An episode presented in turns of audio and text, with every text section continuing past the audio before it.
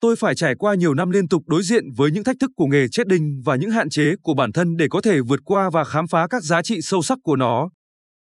Giờ đây, tôi ghi chép lại những kết quả mà phần lớn thuộc về một người vợ tôi. Sự thấu hiểu và tận tâm của cô ấy luôn tạo ra một khoảng bình yên trong tôi giữa một đấu trường khốc liệt nhất. Cảm ơn mấp thật nhiều. Sài Gòn Ngày 28 tháng 1 năm 2014 Lời nói đầu Đạo chết đinh là gì? Nó thật giản dị, là sự thật của công việc chết đinh. Tôi cũng xin mạn phép mượn chữ đạo trong tựa sách này với ý nghĩa một con đường mà tôi đang dạo bước qua nó để tìm về chính mình.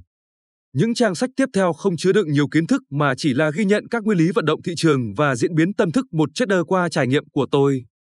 Bạn đọc cần tiếp tục quan sát, tự soi chiếu bản thân trong sự tương tác với công việc để khám phá sự thật về nhận thức và hành vi của chính mình. Tôi chỉ viết phần mở đầu và phần còn lại sẽ là bạn tự viết. Tôi biết ơn cha mẹ đã sinh ra tôi, người vợ tận tâm với tôi, các con đã yêu mến tôi. Bạn bè đã lắng nghe tôi. Tôi xin bày tỏ lòng tri ân đến thiền sư Viên Minh vì các bài giảng của thầy đã khai mở tâm thức tôi. Và tôi cũng cảm ơn những bài học từ thị trường tài chính hung hãn này. Viết xong ngày 28 tháng 1 năm 2014. Vô vi, Tài liệu này được biên soạn nhằm mục đích chia sẻ miễn phí cho cộng đồng nên tôi có sử dụng một số tư liệu đăng tải rộng rãi trên Internet mà chưa có điều kiện để xin phép các tác giả. Thành thật xin lỗi quý vị. Trading là công việc đầu cơ giao dịch trong thị trường tài chính, chứng khoán, tiền tệ, hàng hóa và người làm công việc này được gọi là trader. Cuốn sách này được trình bày cho cả những độc giả không đọc được tiếng Anh. Tuy nhiên, một số thuật ngữ không tìm được từ tương đương trong tiếng Việt nên tôi phải giữ nguyên gốc. Chỉnh sửa 2019. Cuộc đời. Cuộc đời chỉ có độc nhất một thứ, đó là phút giây hiện tại, ngoài cái ấy ra không còn thứ gì khác nữa. Phút giây hiện tại bất tận này chính là không gian trong đó, cuộc đời bạn được phô diễn, nó là yếu tố duy nhất không thay đổi. Toàn thể đời sống đang diễn ra ngay trong phút giây này, không có lúc nào mà đời sống của chúng ta lại không diễn ra trong phút giây hiện tại. Eckhart Tolle Một trong những nguyên nhân chính gây xung đột là có một trung tâm, một tự ngã, một bản ngã, là cặn bã của mọi ký ức, của mọi kinh nghiệm, của mọi tri thức. Trung tâm đó luôn luôn cố gắng thích ứng với hiện tại hoặc nuốt chửng hiện tại và nó cái hiện tại là ngày hôm nay, là mọi khoảnh khắc gồm có thách đố và đáp ứng của cuộc sống. Nó muôn đời diễn dịch bất cứ gì nó gặp theo ngôn ngữ của những điều đã biết. Những gì đã biết là tất cả nội dung của hàng ngàn ngày hôm qua, và với mớ cặn bã đó, nó cố gắng gặp gỡ hiện tại. Từ đó nó cải tiến hiện tại và trong chính quá trình cải tiến đó nó thay đổi hiện tại, và rồi tạo ra tương lai, trong quá trình quá khứ diễn dịch hiện tại và tạo ra tương lai. Bản ngã, cái tôi, cái trung tâm này bị trói buộc, đó chính là chúng ta. Krishnamurti nhìn thẳng vào hiện thể cái đang là là chân lý, và tất cả mọi sự khác đều là chạy trốn thoát ly, chứ không phải chân lý. Không tự hiểu bản thân thì nhất định rốt ráo rồi cũng đi đến hỗn loạn ảo tưởng. Vì thế, thực tại cái đang là không phải ở tận đằng xa hun hút. Thực tại ở đây, bây giờ, ngay lập tức, sự vĩnh cửu hoặc sự thiên thu phi thời gian là ngay bây giờ và một kẻ bị vướng kẹt vào lưới thời gian không thể nào hiểu cái bây giờ ấy được. Krishnamurti, Cuộc đời sinh ra để giác ngộ chứ không phải để thành công. Thành công cao nhất là giác ngộ ra sự thất bại. Thất bại không phải để rút kinh nghiệm cho thành công về sau mà thất bại chính là thành công. Nói cho dễ hiểu thì thất bại của cái ta ảo tưởng chính là thành công của pháp chân như thực tánh. Cuộc đời quả là một quy trình hoàn hảo cho sự giác ngộ nhưng là bất toàn cho cái ngã cầu toàn. Viên Minh Buông là thái độ để yên mọi sự mọi vật như nó đang là và chỉ thấy nó như nó đang là thôi chứ không cho là, phải là, sẽ là gì cả. Nếu là thật sự buông thì tánh biết rỗng lặng trong sáng sẽ thấy pháp một cách hoàn hảo, và tánh biết tự nhiên sẽ tự biết lúc nào nên thả lỏng, lúc nào nên dụng công, mà không cần bản ngã sen và phân vân tính toán. Viên Minh Vi vô vi như vô bất vi, không làm gì mà không gì là không làm. Lão Tử Nghề nghiệp dưới đây là lá thư nghề nghiệp mà tôi đã tham vấn thiền sư Viên Minh, trụ trì chùa Bửu Long, Quy 9, thành phố Hồ Chí Minh. Câu hỏi: Kính thưa thầy, câu hỏi của con thuộc về nghề nghiệp và mong thầy dùng tuệ giác soi sáng giúp con. Nghề của con được gọi nôm na là đầu cơ trong thị trường tài chính, chứng khoán, vàng, ngoại hối, mà tỷ lệ thất bại lên đến 90 đến 95% theo thống kê. Nguyên lý vận hành thị trường này hầu như là tiền chạy từ túi người này sang túi người khác, Zero Sum Game và bị thúc đẩy bởi lòng tham và nỗi sợ của con người, lằn danh giữa kinh doanh và cờ bạc hết sức mong manh. Đây cũng chính là lý do mà tỷ lệ thất bại trong nghề này cao như vậy và hậu quả có thể từ nợ nần đến tan vỡ hạnh phúc hoặc thậm chí phải tự sát. Con đã tham gia thị trường này trong nhiều năm và nhờ thái độ chú tâm vào công việc chứ không theo đuổi làm giàu nhanh chóng nên con vẫn giữ được sự sáng suốt. Điều khác thường của nghề này là khi một người quan sát biến động của giá trên bảng điện tử và mức lãi lỗ thay đổi thì các cảm xúc, ý nghĩ, ham muốn giấy khởi liên tục, mạnh mẽ và khống chế người đó. Mọi kỷ luật, nguyên tắc giao dịch đặt ra đều bị phá vỡ rất dễ dàng.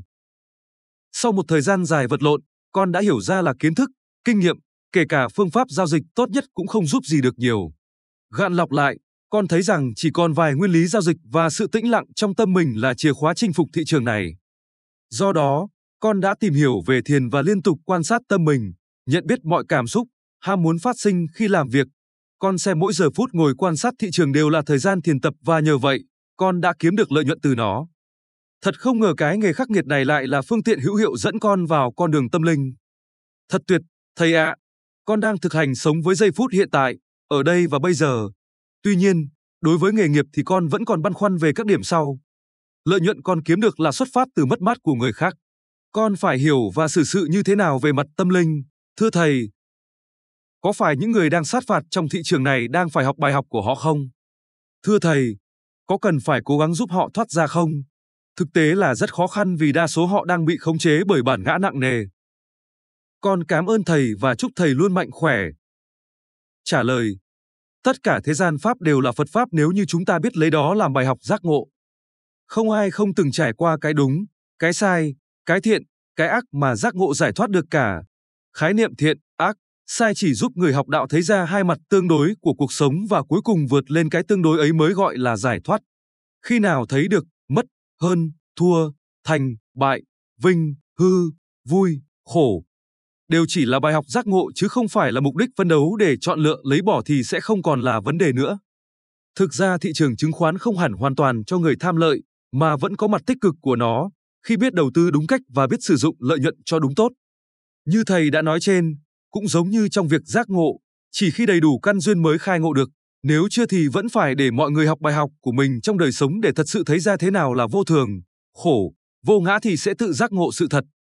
Cuộc đời tự nó có ý nghĩa là trường học giác ngộ mà mỗi người phải tự mình trải nghiệm, chiêm nghiệm và chứng nghiệm bản chất sự thật. Sự thật có hai mặt chân đế và tục đế mà người giác ngộ phải thấy ra cả hai. Nếu chưa thấy rõ sự tương đối của tục đế thì cũng không thể thấy được sự tuyệt đối của chân đế. Như vậy, khi nào thấy đủ nhân duyên cần giúp họ thấy ra sự tham đắm của mình trong lĩnh vực này thì cứ giúp để họ tự thấy ra. Giải thích, chân đế là sự thật trong bản chất tự nhiên của mọi sự mọi vật, hay nói cách khác là sự thật như nó đang là. Tục đế là sự thật do con người chế định hoặc quy ước với nhau về sự vật hay những vấn đề trong cuộc sống, nói cách khác là sự thật mà con người cho là, nghĩ là hay công nhận với nhau là. Phần 1. CON đường. Tâm thức tôi trưởng thành từ nghề chết đinh. Vô vi. Không được yên trí rằng những kiến thức mình hiện có là những chân lý bất di bất dịch, như thế để tránh sự trở thành cố thủ và hẹp hòi. Phải học thái độ phá chấp và cởi mở để đón nhận quan điểm của kẻ khác. Chân lý chỉ có thể thực chứng trong sự sống mà không thể tìm kiếm trong kiến thức và khái niệm. Phải nguyện suốt đời là một người đi tìm học và phải thường trực quan sát sự sống nơi chính mình và nơi cuộc đời. Thiên sư thích nhất hạnh. Tôi viết phần này nhưng phần nhiều là không viết. Bởi nhiều tư tưởng minh triết được biên soạn lại ở đây xuất phát từ sự giác ngộ của những bậc thầy tâm linh chứ không từ lý luận của các triết gia, vượt ngoài kiến thức và suy nghĩ thông thường. Có thể soi sáng những góc khuất trong nhận thức của chúng ta, con đường được đề cập trong tài liệu này là con đường khởi nguồn từ nghề chết đinh trong cuộc mưu sinh để tìm về chính mình để thấy ra những gì có giá trị nhất trong cuộc đời. Đạo chết đinh quan niệm rằng công việc chết đinh là một phương tiện hữu hiệu giúp mỗi cá nhân trưởng thành về tâm thức, không đặt nặng mục đích làm giàu, tích lũy của cải. Tuy nhiên, cái gì đến thì cứ để đến tự nhiên. Nghịch lý ở phần này là nhiều quan điểm sâu sắc nhất của đạo chết đinh được trình bày ngay từ đầu có thể gây khó hiểu nếu bạn chưa có đủ trải nghiệm thực tế. Bạn chỉ cần đọc những gì mà bạn thấy phù hợp và có thể tham khảo lại sau này. Phần này gồm các chương. Một nghề đặc biệt. Hiểu nghề. Hiểu mình. Trở về chính mình. Chương 1. Một nghề đặc biệt. Nói như nhà Phật thì tất cả các pháp thế gian đều là Phật pháp nếu chúng ta biết lấy đó làm bài học giác ngộ hay nói một cách khác là không có ranh giới giữa đời và đạo. Ranh giới chỉ có từ thái độ nhận thức và hành vi của mỗi người. Nghề chết đinh cũng không nằm ngoài nguyên lý đó nhưng không giống như nhiều nghề nghiệp khác, Một người làm công việc chết đinh thường sẽ phải hứng chịu rất nhiều khổ đau phiền não trước các biến động của thị trường bởi nội tâm của người ấy bị công kích dữ dội và liên tục.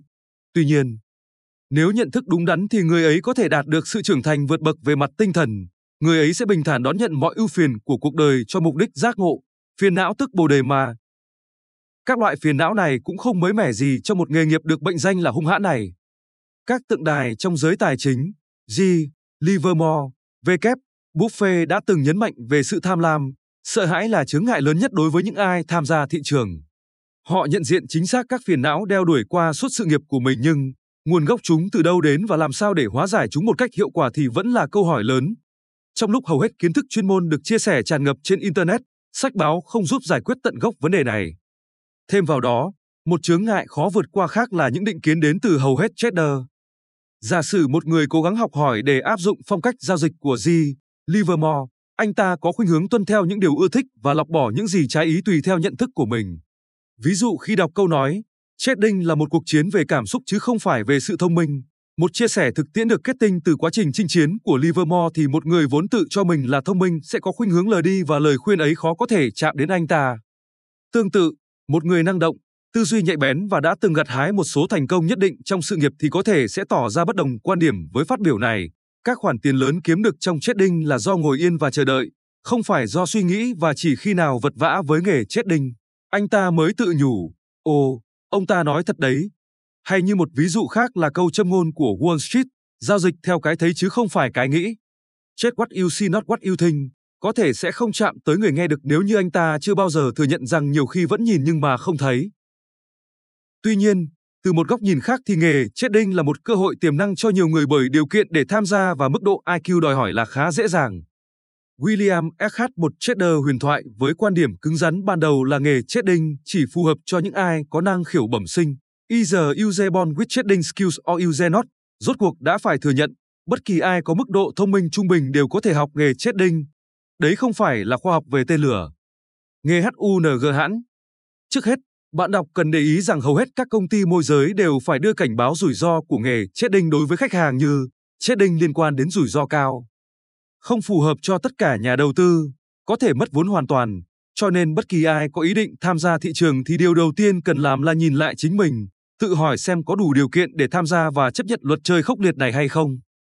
Trong một bài viết vào năm 2009 trên moneyshow.com, Timothy Morge, một trader kỳ cựu chia sẻ, Thống kê của NFA, National Futures Association, cho biết rằng hơn 90% các tài khoản nhỏ lẻ, retail account, được mở ra với 10000 đã phải đóng tài khoản trong vòng một năm bởi vì các trader đã mất đi phần lớn số tiền đó.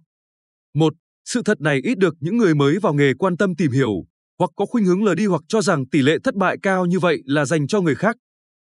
Bạn đọc nên biết thêm rằng trong nghề này thì bên cạnh hào quang chiến thắng của V. Buffet, G. Soros, John Paulson, Brooks Conner, Paul Tudor John, Richard Dennis là thảm kịch của rất nhiều nhà đầu tư thất bại. Nếu thiếu tỉnh táo trước cám dỗ của thị trường, nhà đầu tư có thể phải gánh chịu nỗi đau mất mát lớn về tài sản, sức khỏe, hạnh phúc, bế tắc trong cuộc sống, thậm chí có người phải tự sát. Không chỉ thế, nhiều tổ chức tài chính lâu đời cũng không tránh khỏi sự sụp đổ bởi cuộc chơi ở Wall Street là cá lớn nuốt cá bé. Cụ thể, trong cuộc suy thoái 2008 vừa qua, hàng loạt các ngân hàng hàng đầu của Mỹ đã sụp đổ như Lehman Brothers, Merrill Lynch, Bear Stearns. Một điển hình là Lehman Brothers, ngân hàng đầu tư lớn thứ tư của Mỹ đã tồn tại 158 năm với đội ngũ trader dày dạn kinh nghiệm, chuyên môn cao, bao người mơ ước được làm việc với họ, cũng đã sụp đổ vì lòng tham vô độ của con người. Điều thú vị là chính thị trường tài chính cũng là nơi điều chỉnh lại lòng tham của con người bằng cách dạy cho họ những bài học có giá trị nhất.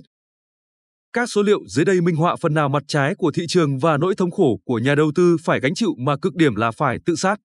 Trong cuộc khủng hoảng 1929 ở Mỹ thì 12 triệu người mất việc làm, 12,000 người bị sa thải mỗi ngày, 20,000 công ty bị phá sản, 1.616 ngân hàng bị phá sản, cứ một trong 20 nông dân bị đuổi khỏi nhà, 23,000 người tự tử trong một năm, mức cao chưa từng có. 2. Trong đợt suy thoái 2008 thì tỷ lệ tự sát tăng cao đột biến. Tờ Wall Street Journal đã khảo sát và thấy rằng số trường hợp tự sát trong năm 2008 cao hơn 2007. Trong số 19 tiểu bang lớn đã báo cáo 15,33 năm vụ tự sát trong năm 2008, tăng 2,3% so với năm trước. 3. Hay như trong một so sánh khác, tỷ lệ các vụ tự sát trong đợt suy thoái tăng đến mức 22.1 vụ trong số 100,000 người so với tỷ lệ cao nhất là tăng 22,8% trong năm 1932 kể từ 1928. 4. Nếu bạn đã từng nghe nói về thị trường ngoại hối thì sẽ thấy rằng mức độ sát phạt ở đây còn khốc liệt hơn nữa. Thị trường này có thanh khoản cực cao nên người ta cho dùng đòn bẩy, vay vốn, lên đến xe ngàn lần và tốc độ biến động hết sức nhanh. Một sự kiện xảy ra gần đây là đồng Swiss franc vụt tăng mạnh vào ngày 15 tháng 1 năm 2015. Đơn cử là cặp EURCHF rớt 29,3% trong ngày, các lệnh cắt lỗ không thể khớp lệnh, làm cháy nhiều tài khoản và một số nhà môi giới tên tuổi phải phá sản. 5. Ngoài ra, nghề đầu cơ trên thị trường tài chính cũng bao gồm rất nhiều nghịch lý, liệt kê ở phần dưới, cho thấy những ai dùng lối suy nghĩ logic thông thường để tiếp cận nghề này sẽ gặp không ít khó khăn. Câu hỏi, nghề thuận logic. Bạn sẽ trả lời như thế nào nếu được một người hỏi, tôi đang nói dối, đúng hay sai? Nếu bạn kết luận anh ta nói đúng, thì người đó đã nói đúng sự thật rằng anh ta nói dối, tức là anh ta đã nói dối. Còn nếu bạn nói anh ta nói dối, như vậy mệnh đề tôi đang nói dối của người đó là dối trá, tức là anh ta đã nói thật. Dù bạn trả lời như thế nào thì câu trả lời vẫn luôn mâu thuẫn với hệ quả logic của nó. Cái vòng luẩn quẩn này chỉ ra vấn đề của tính logic, được gọi là nghịch lý Epimenides. Bạn thử tìm xem, có nhiều ví dụ khác đấy. Sở dĩ tôi nêu ví dụ này là để thấy rằng không phải mọi vấn đề đều phải xem xét giải quyết hợp logic, hoặc như người Việt mình nói là đôi khi phải giải quyết sao cho hợp tình, hợp lý, hợp cả với lý lẽ con tim nữa. Chết đinh nó đi ngược với lối suy luận thông thường cho nên người ta thua là thế, logic quá trong cuộc sống có thể dễ thất bại trong chết đinh. Dưới đây, tôi xin liệt kê một số nghịch lý mà tôi quan sát được trong quá trình theo đuổi công việc trading để bạn đọc không tuyệt đối hóa tính logic trong trading mà qua đó có niềm tin vào sự cảm nhận hay trực giác của mình khi đã trải nghiệm đủ lâu. Những trader có phẩm chất lãnh đạo, leading, bị khó khăn hơn do khuynh hướng đối kháng với thị trường để bảo vệ quan điểm của họ. Đa số lĩnh vực kinh doanh cần đến sự năng động, động, để thành công thì trading cần đến sự kiên nhẫn chờ đợi. Làm việc trầm tĩnh, tĩnh. Luôn theo đuổi ước mơ và tính kiên quyết có thể tốt để thành công trong lĩnh vực khác, còn nghề chết đinh đòi hỏi sự linh hoạt. Nhanh chóng chấp nhận sai lầm. Phần nhiều công việc đề cao tính hiệu quả khi làm việc đồng đội nhưng nghề chết đinh đòi hỏi trader phải luôn suy nghĩ và ra quyết định độc lập. Trong khi đa số trader hướng ra bên ngoài để thu nạp các loại kiến thức, thông tin thì phần trọng tâm nhất lại là quay vào trong để hiểu chính mình. Người ta thường tham lam khi chọn nghề nhưng nghề này lại khắc chế sự tham lam. Người ta thường thấy nhàm chán thì thị trường tạo điều kiện để lăng xăng. Khi mọi người nghĩ chết đinh rất phức tạp thì thực tế nó khá đơn giản. Cần phải giữ kỷ luật chặt chẽ đối với một số nguyên tắc cơ bản, trong khi cần phải ứng phó linh hoạt khi tình huống giao dịch thay đổi. Hoạch định chi tiết có thể tốt trong công việc khác nhưng có thể làm trader mất đi sự linh hoạt trước biến hóa của thị trường. Bạn không cần biết trước thị trường sẽ đi về đâu để thực hiện tốt một giao dịch. Thu gom kiến thức phân tích quá nhiều có thể gây phân vân. Khó hòa nhịp với thị trường. Cùng một tình huống thị trường, một trader mới vào nghề có thể giao dịch thắng trong khi một trader lâu năm có thể thua hay không dám giao dịch. Có khi bạn phán đoán sai xu hướng thị trường nhưng lại thắng và ngược lại. Hai người vào lệnh gần như cùng lúc nhưng có người thắng kẻ thua. Nếu bạn thua trong 70% số giao dịch thì không có nghĩa là bạn sẽ thắng 70% nếu bạn giao dịch theo chiều ngược lại. Tin tốt ra nhưng giá cổ phiếu giảm và ngược lại. Tuy giao dịch để kiếm tiền nhưng không nên suy nghĩ đến tiền khi giao dịch. Trader thành công thường thấy tẻ nhạt trong một nghề được cho là tốc độ cao và đầy áp lực. Người mới chơi mà thua thì tốt hơn là mới chơi mà thắng, bởi sinh kiêu ngạo và sẽ thua lớn sau này. Hãy đợi tiếp phần 2 của đạo trading.